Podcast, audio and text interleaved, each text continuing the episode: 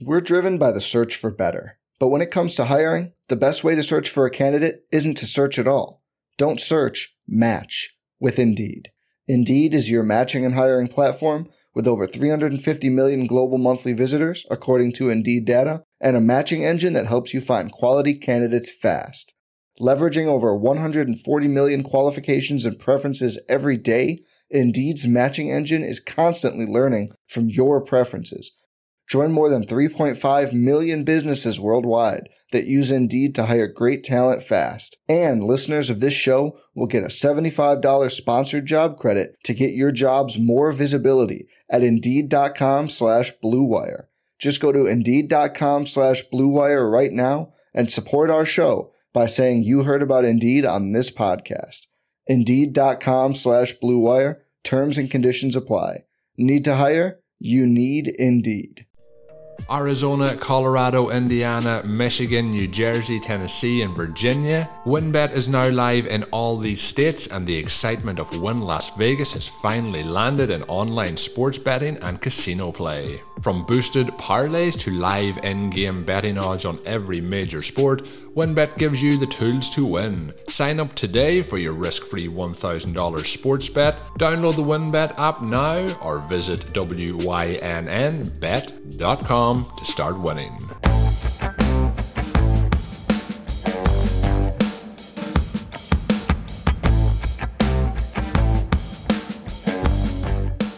Biggest takeaways from Sunday of week 10. That's what we're talking about today on Stealing Bananas. I'm Ben Gretch. You can find my Twitter at Gretch. Find my Stealing Signal Substack at bengretch.substack.com. And with me, as always, is Shawn Siegele. You can find all of his work at Rotoviz.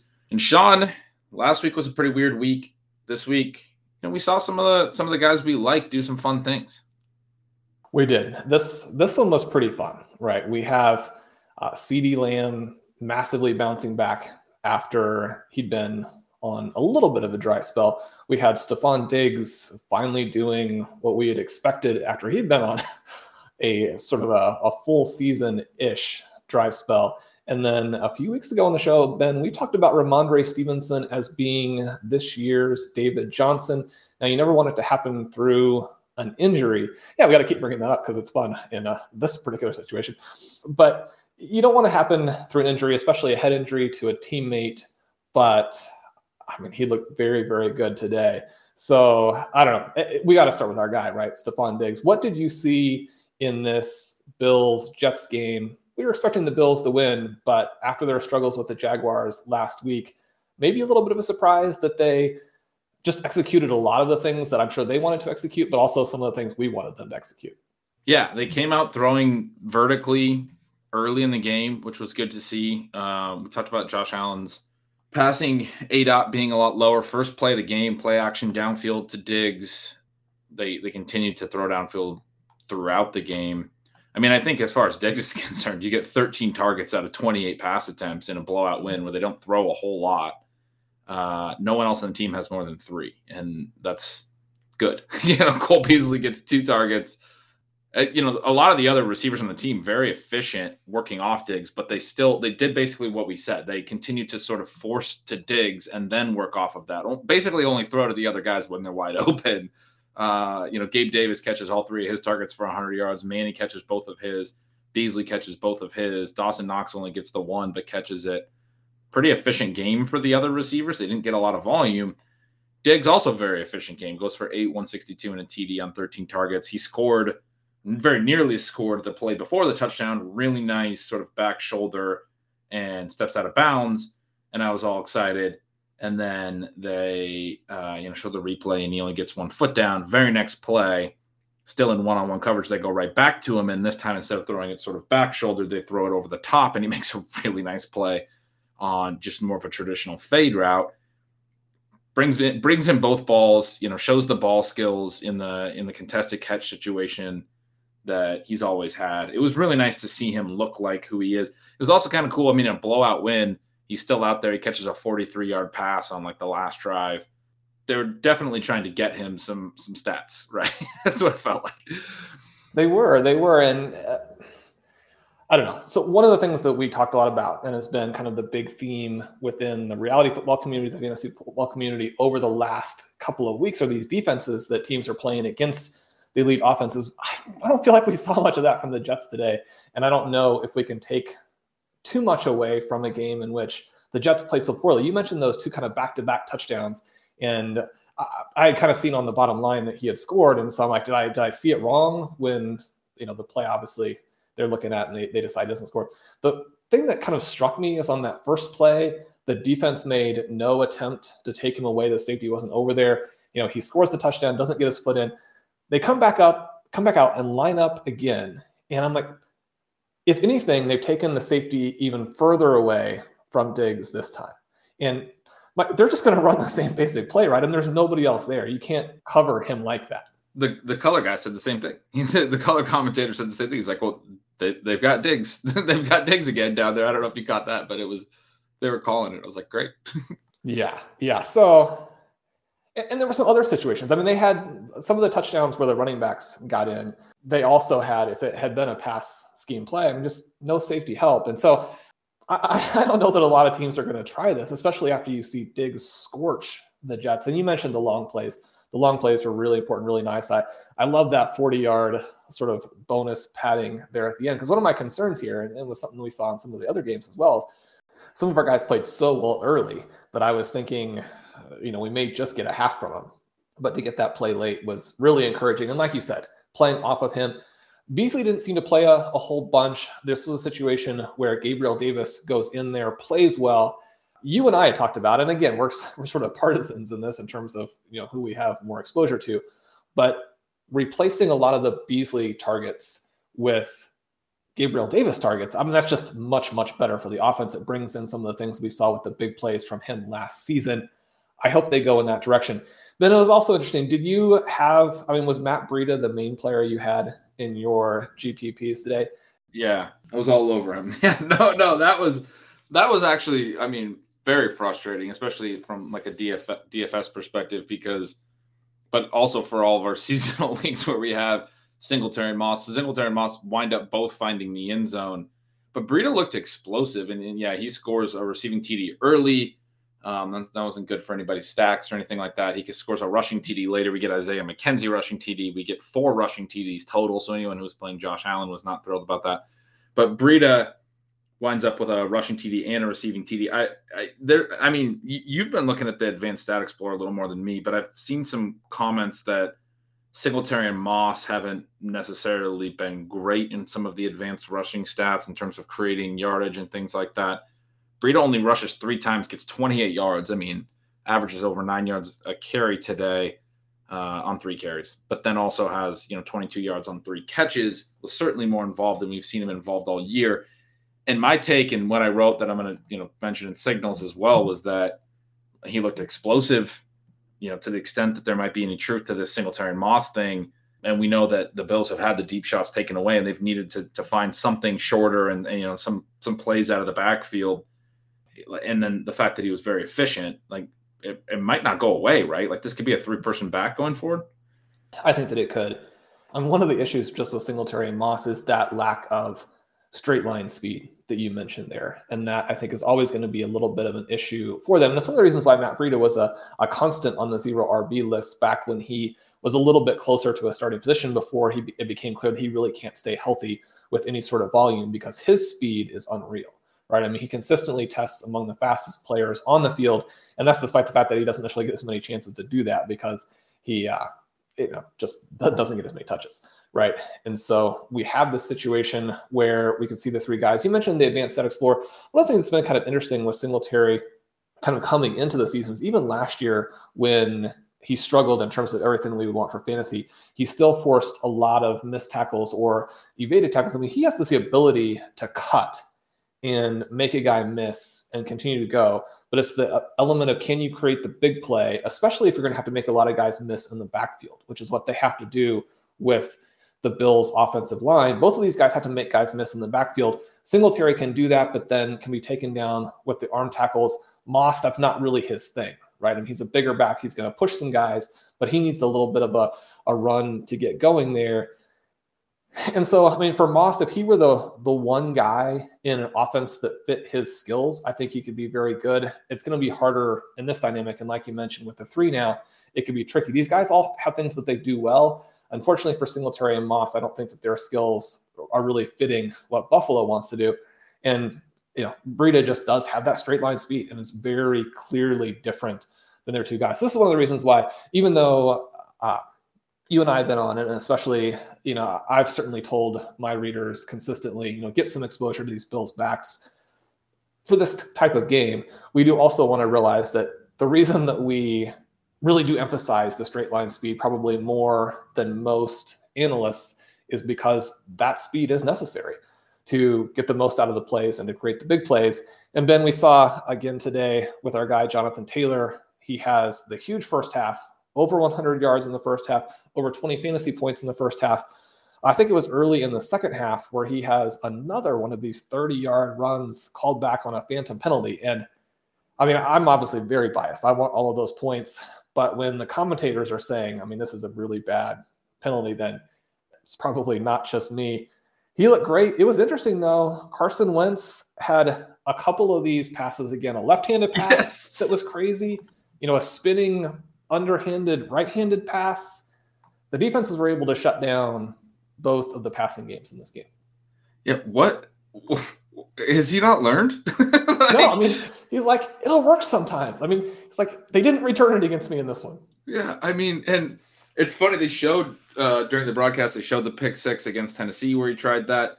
No one has really gone back and showed it was either week one or week two. I've mentioned on the show a couple different times where he tried like a little shovel pass. I think the play call was a shovel pass inside, right by the end zone and he just threw it to no one, and a defensive lineman intercepted. It was just like floating like right around the lineman. I'd have to go back and find the play. I haven't seen it. Like I, you know, it hasn't been in any of these montages with Carson Wentz doing ridiculous things, but he had another one in in I think it was probably week two.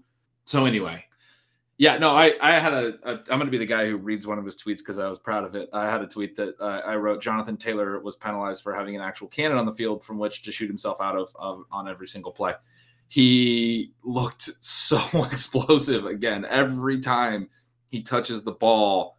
And like you said, he's even getting gash plays called back, and it doesn't matter because he's just going to get another one, or he already has one in the bank. Every game, it feels like he has 30 plus yard play. I mean, I'd have to go look that up, but it's probably a real stat. And if not, it's better than a real stat. Eh, he's the he's he's the he's because yeah, it's what I want to be true. He's the best running back in the league, right? Yeah, I mean, there's no question. One of the things that we saw today as well was on the touchdown run, which he's gotten a lot of high value touches in terms of inside the 10, inside the five. And if there's anything that's been a little bit of a chink in the armor so far, it's been actually getting in on those. And it's great that the offense provides so many.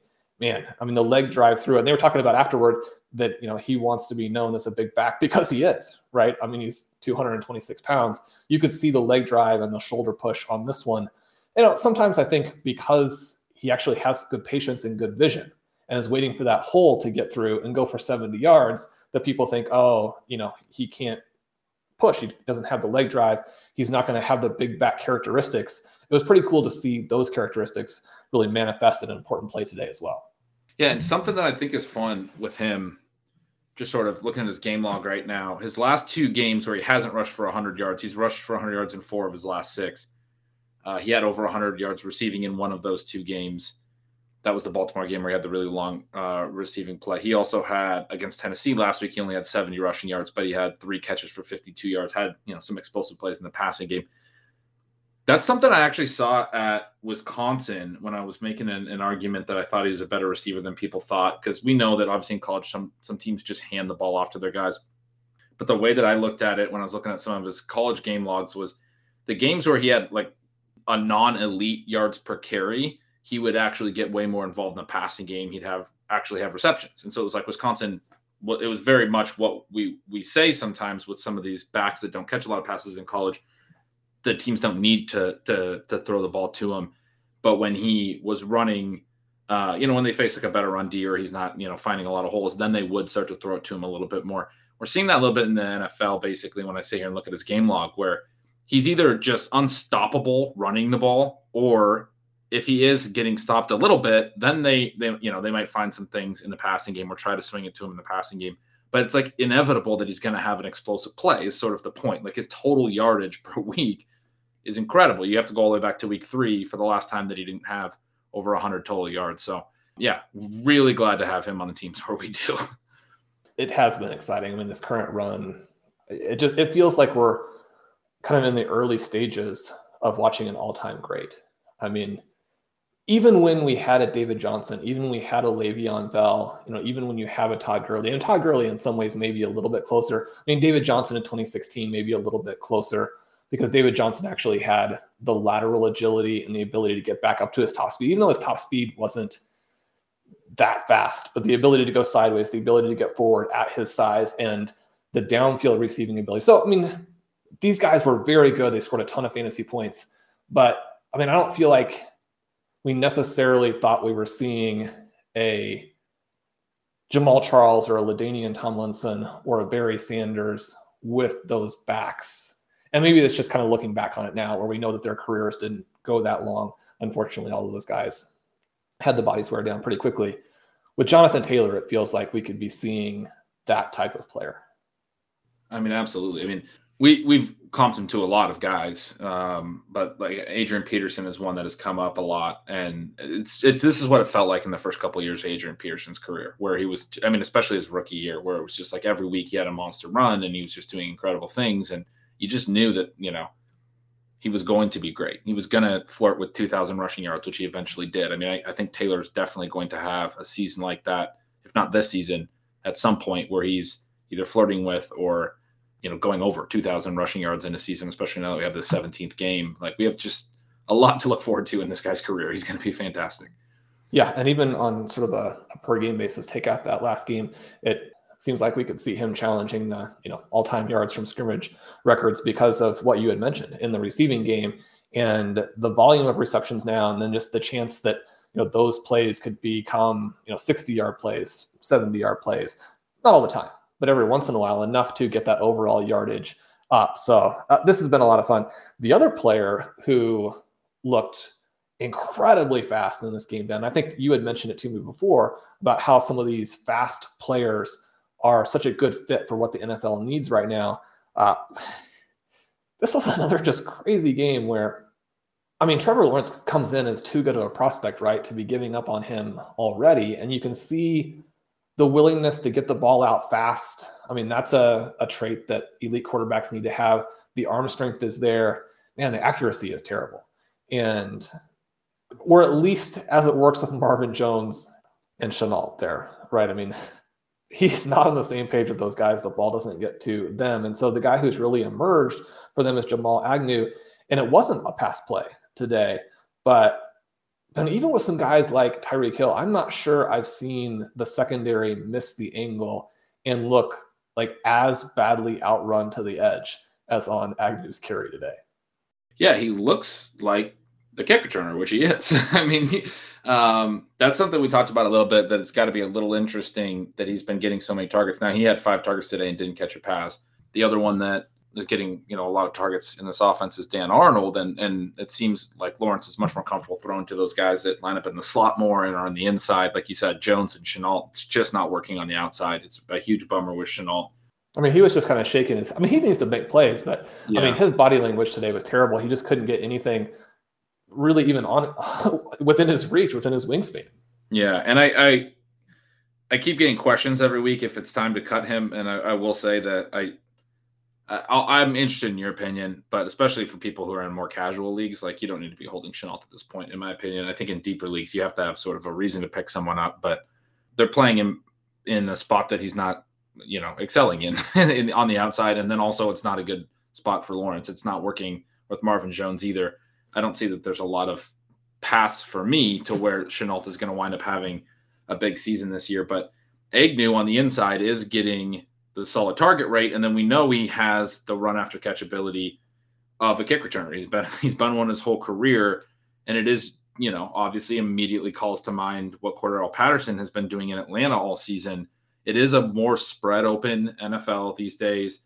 Defensive backs obviously can't put their hands on receivers as much as they used to be able to. They have to let them run free a little bit. teams are running, you know, I don't know if they're running more zone, but certainly there's a lot of scenarios where a guy like Agnew in the slot can basically just be open to catch a short pass and then have the potential to run after the catch. Like you said, this wasn't even uh, a reception; it was a handoff. He gets a 66 yard touchdown run. But yeah, I mean, the guy has skills with the ball in his hand. He, you know, he's another one of these kick returners who has always had that ability, sort of the, the fearlessness that comes with it of being a you know a, a career kick returner who's now getting opportunities on offense, creative usage and seeing you know a good rate of targets per route and those types of things that he's got to be at least a little fantasy relevant. I mean, he's been a, like kind of uh, ignored. People don't like. I mean, I, have seen even in some of our main events, people are not picking him up, even though he's catching passes and doing things that typically triggers you know somebody adding him. Yeah, I think he's worth rostering.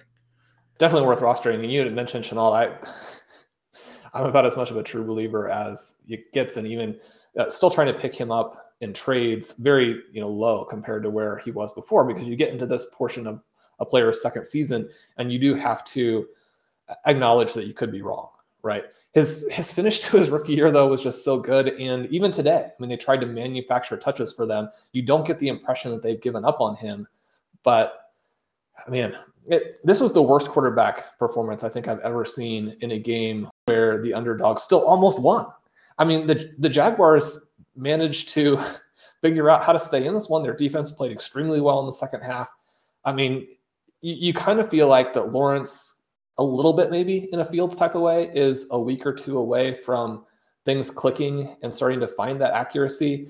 I, I it's been really weird to watch because just so many aggressive passes where he seems to have been comfortable with where he wanted to throw, and then the ball doesn't get there. So that part of it has been has been pretty interesting. Do you have any like thoughts on that, or I mean, like like the why? Uh, I mean, immediately to my mind comes you know Urban Meyer and some of you know the questions about the the coaching staff. Obviously, he's just a rookie quarterback, and sometimes you know guys aren't necessarily comfortable right away. I haven't watched. I, I would say I haven't watched Lawrence as close as I've watched Fields or even probably Mac Jones uh, or even probably Zach Wilson. I don't know why, just because the Jaguars are kind of boring to watch, I guess. But every time I see him, like you said, he looks confident. He's throwing confident balls. Sometimes it's just like way off, and it's like kind of confusing. So he's thrown some really, really good balls too. He's placed some balls really well. Been kind of hard for me to understand why you know he stands back there, looks so confident, throws a pretty ball that then when the screen pans is not where it should be on the other end. Do you have any like big reasons why?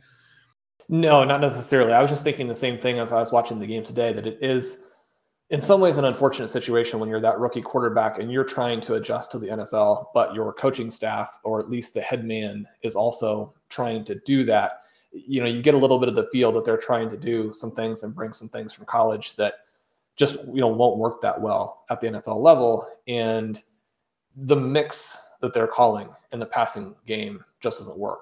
And so, you know, one of the things that you, you kind of wonder and you feel like is, is on the horizon is them going out and getting better receivers, which of course, if that's the case, then it varies Shenault. I mean, it's not something where like he's going to come back if you put multiple guys then in front of him. They have Chark. I mean, it would have been very interesting to see this team play with a healthy Chark and a healthy ETN because obviously the the system was set up for them to have those guys in there. Now, the one thing I will say is that James Robinson looked very good in this game which I think is difficult when the opposing team knows that your you know passing plays are going to be very low success rate, and they just want to stop you. And he you know almost dug in and and pulled the team back with this. And so you know it's not necessarily that ETN is going to be an upgrade in terms of a lot of things that they already have available to them, but it would be a different type of role that he would be employed in, even though we see James Robinson look pretty good as a receiver. Yeah, I think you're right. I mean, I, it's kind of like the Agnew rule almost would have been part of that would have been ETN but yeah, the the I I'm concerned for Shenault long term too because this would I, I agree with you. It would have been interesting to see with Chark and ETN and some of these things, and and Shenault maybe not on the outside and how that would have played out. But I also once Chark went down, I also thought like Shenault has it open in front of him to have a big season now. You know, whatever the reasons, you know, I, I'm not particularly high on Marvin Jones, uh, and I get a lot of that from you, frankly. Um, but we're we're not particularly high on Marvin Jones.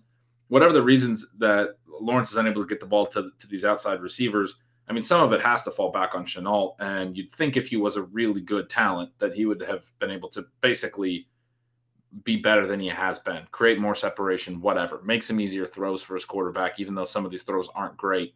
Uh, a lot of the times you see me, he's not really like a an outside vertical player. He's not an incredibly fast player. It's not really his skill set. I, I do think they're sort of using him out of position, but we just haven't seen a lot of plays at the NFL level where he has looked like the player that we thought he would be from a uh, prospect profile standpoint. Doesn't mean I'll be completely off him. I think the market's going to always be sort of less optimistic about what he could be, and I think going into next year in redraft, he might wind up be you know being a uh, a really late round pick, and then it might be interesting to to take some shots on him as a potential third year bounce back. And we do see that sometimes, like you yeah. mentioned, from guys who were good prospects who had a good portion of their rookie season, a bad second season in that third year. But exactly what you're saying, Ben, and maybe even you're thinking a little bit about this, but there was a beautifully thrown deep target down the sideline today that Lawrence got out there. And, you know, again, you can say, well, it's close, but not perfect. It's, you know, a big arm, but not accurate. You know, Shenault didn't get there, didn't really even get his hands on it. And you're like, well, if that ball is thrown one yard less, then it's a you know a 40 yard play for Shenault. Everybody feels better about Lawrence and the receiver there. But you know, I'm watching that. I'm thinking to myself, you know, my brain is going to naturally make excuses for him because we're so high on him and he hasn't performed and say it's the quarterback's fault. But I think he's got to get through that defensive back and he's got to get there for that pass. And if he can't, then you know you're looking at more of a long term, you know, wide receiver two or three as opposed to someone who still has this alpha upside. I mean, I, I, I don't want to say the name, but you know, when you see him not get there for that, you're like, oh, that's, I mean, that's N'Keal Harry, not AJ Brown. And so, and maybe that's already very clear based on how he's yeah. not scoring any points. I think a lot of other people have figured this out, or, or or or think they figured this out before we've gotten around to to deciding that this might be the case. Well, Ben, after the break here, we're going to come back and talk about a couple more really fun games, some weird games, and some guys we like who are lighting the world on fire, at least here in Week 10. NFL football is finally back, and there's no need to exhaust yourself searching all over the internet to find NFL tickets anymore. Because TickPick, that's T I C K P I C K, is the original no fee ticket site and the only one you'll ever need as your go to for NFL tickets. TickPick got rid of all those awful service fees that other ticket sites charge, which lets them guarantee the best prices on all of their NFL tickets. Don't believe it? If you can find better prices for the same seats on another ticket site, TickPick will give you 110% of the difference in the purchase price. One of my bucket list items is certainly to head on over and see my Green Bay Packers over in Green Bay at Lambeau Field. I'm super excited to see how this season plays out for the Packers, whether it's the Packers or any other team that you want to head and get in on the action this season and attend a game. Whether it's a home game for your favourite team or it's on the road, TickPick has you covered. Visit tickpick.com slash rotoviz to save 10% on your first order. So if you're thinking of going to a game this season, don't wait. Head on over, get those tickets. That is tickpick.com slash rotoviz. We're driven by the search for better. But when it comes to hiring, the best way to search for a candidate isn't to search at all. Don't search, match with Indeed. Indeed is your matching and hiring platform with over 350 million global monthly visitors, according to Indeed data, and a matching engine that helps you find quality candidates fast. Leveraging over 140 million qualifications and preferences every day, Indeed's matching engine is constantly learning from your preferences Join more than 3.5 million businesses worldwide that use Indeed to hire great talent fast. And listeners of this show will get a $75 sponsored job credit to get your jobs more visibility at Indeed.com slash BlueWire. Just go to Indeed.com slash BlueWire right now and support our show by saying you heard about Indeed on this podcast. Indeed.com slash BlueWire. Terms and conditions apply. Need to hire? You need Indeed. Well, Ben, we talked last week about the Browns and how uh, Odell Beckham had left and they had this magical performance and uh, everything seemed to be perfect now. They're in Cleveland. They rallied off of uh, just a few weeks back where they were in the darkest timeline. Well, and then they have some COVID issues this week. And again, you're depleted in terms of your talent, and you run into the New England Patriots. And another sort of controversial thing that we discussed on the show is this idea that the Patriots might be the AFC Super Bowl favorites. And I mean, I think a lot of people would still tell you, like, stopping Baker Mayfield does not mean that you're on your way to the Super Bowl. But when you combine their defense and then our running back, I mean, they looked awfully good today. They look fantastic. I picked the Browns to win this game outright. I I mean, I thought this was a matchup of sort of two similar teams. They both are missing their lead back, obviously, but like that's the isn't the main similarity. They both, you know, want to be a run first team, good defenses, have been playing well lately. I it was I, I thought the Browns might actually present a little bit of a challenge for the Patriots who because they especially without Beckham, they seem to be so multifaceted. We talked about how like the the target rate is more spread when when Beckham's not on the roster or not active, or that's the way it seemed. They can get any of the three tight ends involved. They can throw to Landry. They can take the deep shots to Donovan Peoples Jones or even Anthony Schwartz if they want to. Obviously, not having Chubb in there is a big deal. D'Ernest Johnson ran well today. He has over five yards per rush, has a nice a nice game, but he isn't you know a guy who can rip off a seventy yard TD for you. Um, it's kind of an unfair standard to hold him to because he's played very good football, but uh, he's not Nick Chubb. So there you go. Big, uh, big surprise there. But Baker, without Beckham, seems to be a little like in my mind. I thought he might be, it might present a little bit of a challenge for the Patriots in the sense that he tends to just take what is available to him, and they and they you know establish a, a little bit of a run game, and they work off play action and all these things but I mean, none of that worked for them. Their offense can look very finely tuned. Baker threw the early pick, I think it was, that got ran back. And, you know, I mean, they, they, they did on the first drive. The Browns come down and score, Patriots answer, and then Baker throws the pick and, and in his own territory, and the Patriots are set up to score again. And it was pretty much downhill from there. I mean, the, the Browns never scored again after their first drive. Their offense never looked good again and the Patriots were the ones that were able to, you know, be the run team, the ball control team, and do the things they wanted to do on the ground. Even though I mean Cleveland ran the ball well too, but got absolutely destroyed. But uh, it, it, was interesting. It was interesting. Cleveland couldn't, you know, get back in the game by passing. They uh, even when they were down, you know, late in the second quarter, early in the third, they were trying to to build drives by running the ball. It was a a strange one, as you mentioned, and and D'Ernest Johnson, I mean, he, he, I mean, he's definitely not Nick Chubb. He looked so good on that first drive, right? He rips off the four big carries to get him down to like the two, and then they decide not to use him at all four straight passes, I believe. And fortunately for them, that last one does score, and so they get off to a decent start. But then that interception that you mentioned, that was a bad interception. the The target was not open. It was a nice pick, but there was a second defensive back between Mayfield and the actual receiver on that one. So a bad read and not not the arm strength to overcome the bad read either. So you know, we we saw some of the things that people who are more Beckham supporters, you know, would definitely tell you about that are a little bit of a weakness there. Uh, we got the big game from Stevenson. He you know, showed a lot of size and tackle breaking ability, but then the ability to get back up to a little bit of speed quickly once he breaks the tackle, you know, get some yardage at the second level. He also had this really cool reception where, I mean, in terms of the the box score, it wasn't going to mean that much, but when you look at some of these bigger guys and say, can they be the receiving back? You know, he kind of lost his balance and went to the ground as he's kind of making the catch with his back to the defender. He's back up, kind of circling, twirling, and back up field, kind of actually beating the first guy on him there so quickly. You're like, man, a, a guy of his size should not be able to do that. So it was cool to see him. Also, just Mac Jones has been a game manager here and has been so good at it that uh, in some ways, maybe people are wondering like, what's his long-term upside in Dynasty? You know, he's somebody that we've been targeting some of these super flex Dynasty startups.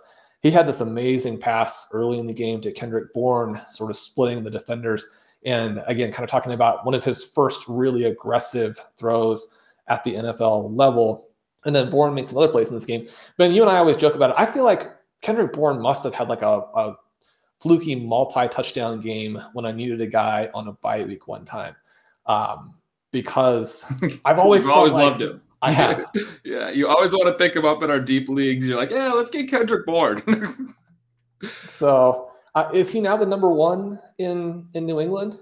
The rest of the guys are not target. He's the number one. He's the number one in your heart. That's for sure. I think uh, Jakobi Meyers is still. I mean, Meyers ends up scoring in you know complete garbage time from Brian Hoyer, his first NFL touchdown. Uh, I, I, mean, I think I still have to have him as the number one, but Bourne looked good. He actually had uh, three carries for 43 yards too. Had a really big game. Or were we starting him in that going deep league? We we had him for a while. And... We did. I had to juggle that lineup, put some people on. I mean, you've been doing a great job uh, making sure we have starters in that. We have to start 13 people. Uh, we picked up a wide receiver. I'm not even sure who it was. Well, maybe Cedric Wilson, which I don't think that one necessarily worked out. But yes, we did have Bourne in. So that big game will probably be rocket, rocketing us up the standings and going deep. We've got to be there to compete with Mike Clay at the end. Yeah, I mean that's hilarious. That the, the Kendrick Bourne is paying off in the in the extra deep league. Um, no, yeah, I mean they only throw 26 passes in this game. They complete 22 of them. Throw for four touchdowns. The Patriots. I mean, this is going to be a run first team.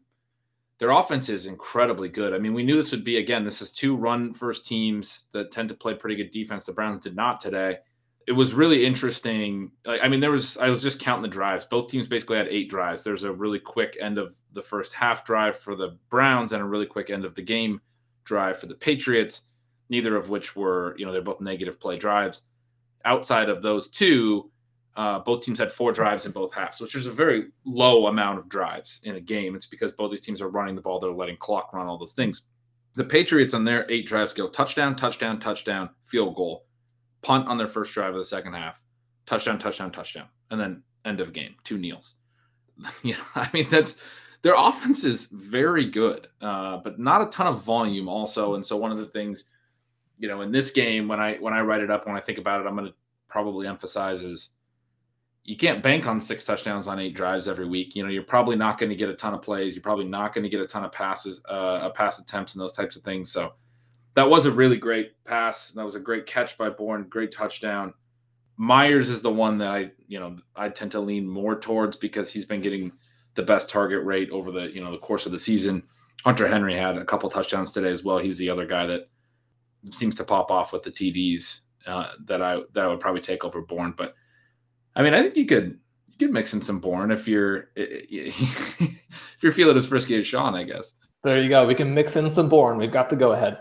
Ben, you mentioned that you felt well. What was your thought here on the Lions? What were they more likely to do before they won a game? Yeah, we got we got to overtime, and I was kidding that it would make a lot of sense um, if they tied a game before they won a game. And you know, it felt like throughout that overtime that perhaps at some point one of these teams would get into field goal range but it was sort of what you would expect from Mason Rudolph facing off with Jared Goff. We got the uh, kind of comedy of errors. It was just a stupid game. It was just a stupid game.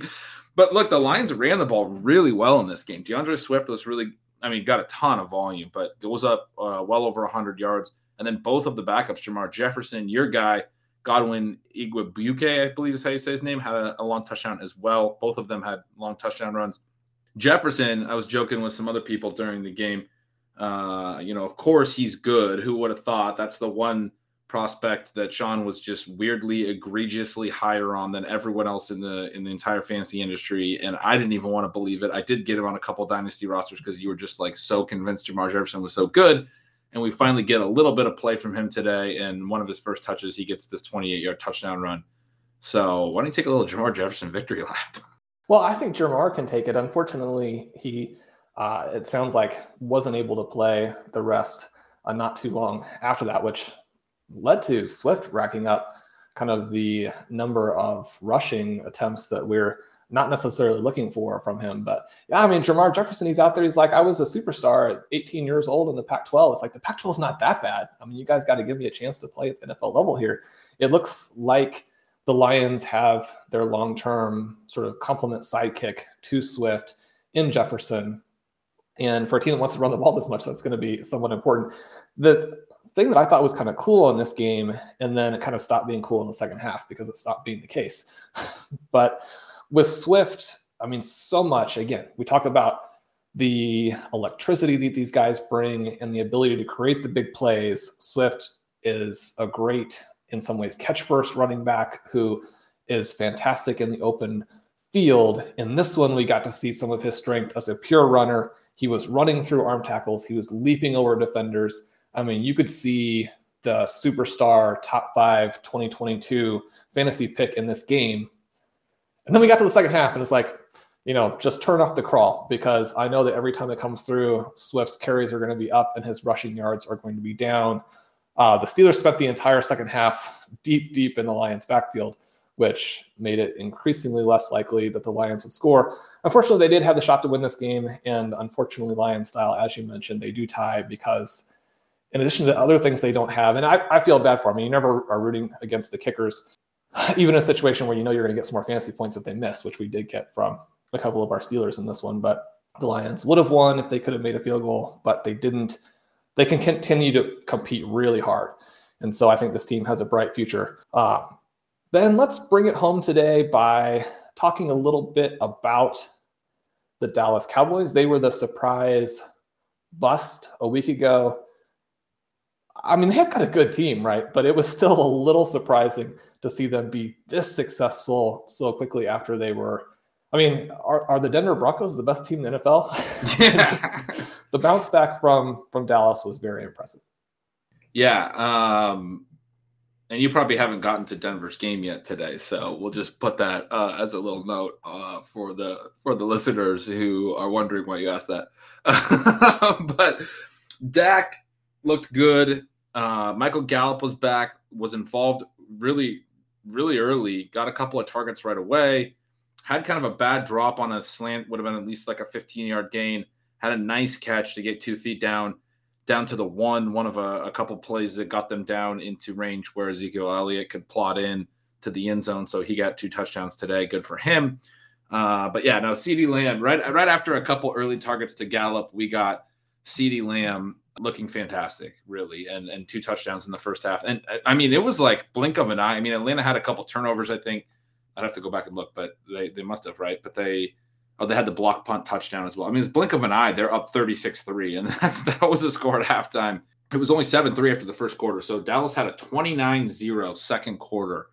Pretty uh, incredible kind of just jets to, to take off and, and and blow them out and put their opponent away.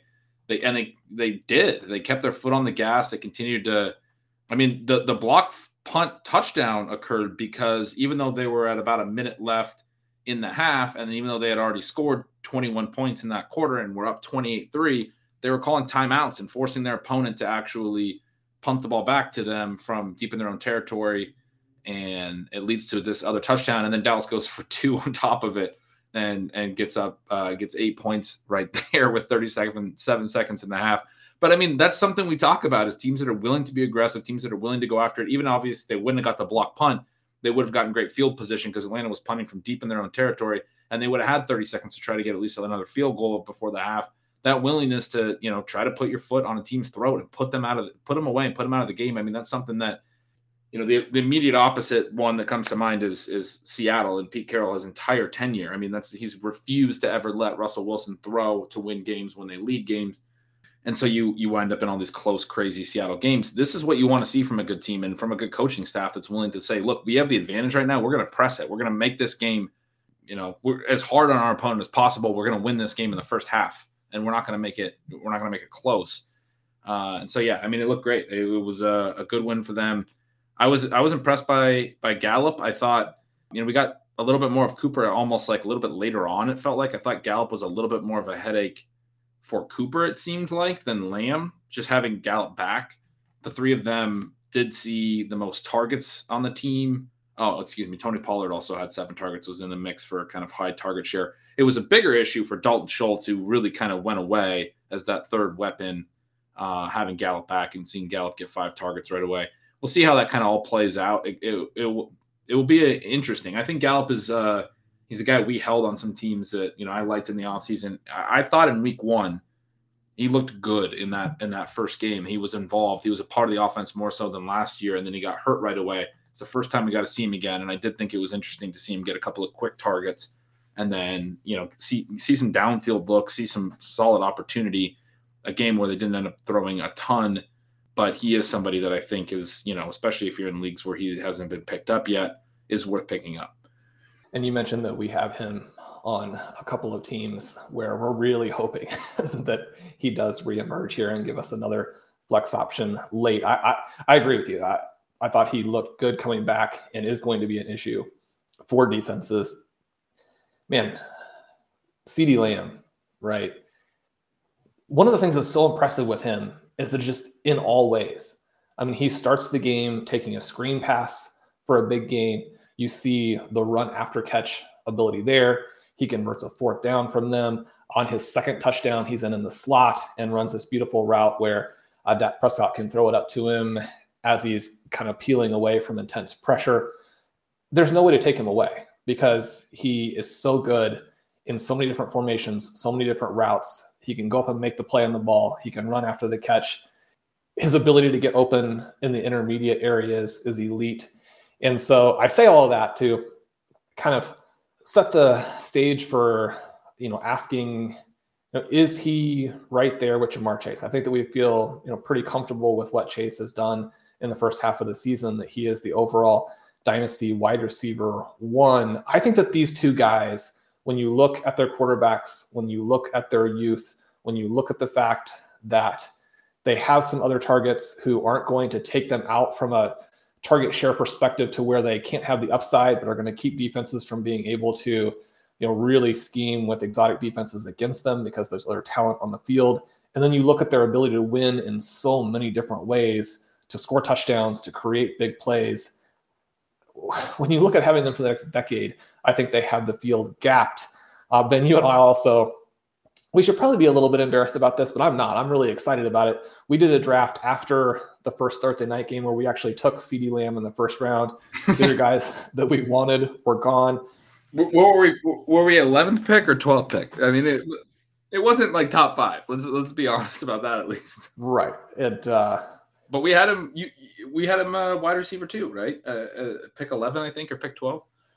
Yeah, pick pick eleven, I think, and I think that the three big big receivers were gone. I think we still would have taken them, oh. but we took him as the fourth receiver off the board. We came back with Jonathan Taylor, so this was a, a game where we had 40 points from these two guys in the first half of their games. Very very fun. That team is, is coming together nicely. Uh, if you can come back around with Taylor, then you don't have to worry about taking Lamb in the first round. I still think this is going to be, and one of the reasons why we did it, we wanted to win week one and, and bank those points and, and get CeeDee Lamb on the roster, right? I like that start. I like this team. Every week isn't going to be like this when you play for the Cowboys, who a lot of who have a lot of ways to score. But I think the second half of the season for Lamb could blow away even what the enthusiasts think he's capable of. Yeah, I think. I mean, first you mentioned, you know, is he right there with Chase? I think pretty much yes. I, I would still take Chase. The other one that you you had to get me higher on in the offseason, but now I, I think I need to make sure to make sure that you're as high as you should be on is Justin Jefferson. He's got to be right there with those two as well. I, I mean, there's nobody in the NFL, in my opinion, that has had, or I mean, I don't know if I'll say that that's necessarily my opinion, but I'll say that I've I've been noticing it from week one when he didn't score the TD that he did score that has had more near misses on more big plays. He's looked exactly like the player from last year. The stats just haven't really backed it up because you know he had the the long miss on uh, you know potential 50 yard TD from Kirk Cousins where I mean he couldn't have been more open uh, and Cousins overthrew him. We've, I've talked about that on multiple shows. Uh, last week, a, a deep one up the sideline. Several several plays throughout this season for him where it, it's just not. It's been you know regression and it happens uh, with efficiency, but uh, not on him and so I, I, still have him right there with these guys as well. But uh, I completely agree with you about Lamb. I'm I'm very excited for the rest of the way. He, I, yeah, he looks really good. I mean, but his first touchdown, I think it was, he elevated forward, looked uh, really impressive making that play. He's made a, he makes a lot of plays look easy too, which is something that I really like to see from you know really good players that you want to you want to see them make plays that other guys make look a little bit harder than they should, or or maybe vice versa. Lamb is just making them look easier, whatever. But you know, it doesn't end up getting talked about as much because the, the player is making the play look easier than other players might. He just has those types of skills. He has a very innate feel for the game. It's a very he's a, a really fun dude to watch. Obviously, there's a lot of players in this offense that can be successful, and so that's the the part of it for me that's a little bit you know he got he has seven seven targets today very efficient on those seven targets but we know cooper's going to be involved we know gallup's going to be involved i assume schultz will be involved again. And so we'll see. But he is, is I think, very clearly ahead of those guys right now in terms of expectations the rest of the way. And I, I mean, you, are definitely getting me very excited in, talking about that we're in in in store for a bigger second half than even you know the enthusiasts. I would be one of those people that would count myself as a, an enthusiast, but if if the the second half that you're talking about comes, I'll be very excited. Yeah, and, and even if it doesn't, it's it's always a good feeling to celebrate and enjoy the big weeks when they do happen like today. So that's going to take us to the end of this Stealing Bananas. Hopefully, you guys have been enjoying week 10 uh, as much as we have. Good luck on your Monday night game. We're rooting for you to get all the points you need to take that one home to win this key week 10 uh, tilt. I'm Shawn Siegele. With me, as always, is Ben Gretch. You can follow at Yards Per Gretch and subscribe to his newsletter, Stealing Signals, to get uh, more of the cool takes and stats that only Ben can give you. If you're looking for a discount to subscribe to RotoViz, use the coupon code RVRadio2021 at checkout. He'll take save 10% doing that. If you've been enjoying, subscribe to our feed. You'll get the episodes as soon as they come out. Leave us a rating and review on your favorite podcast app, and that'll help us out a bunch. Uh, we appreciate you guys. We'll talk to you soon.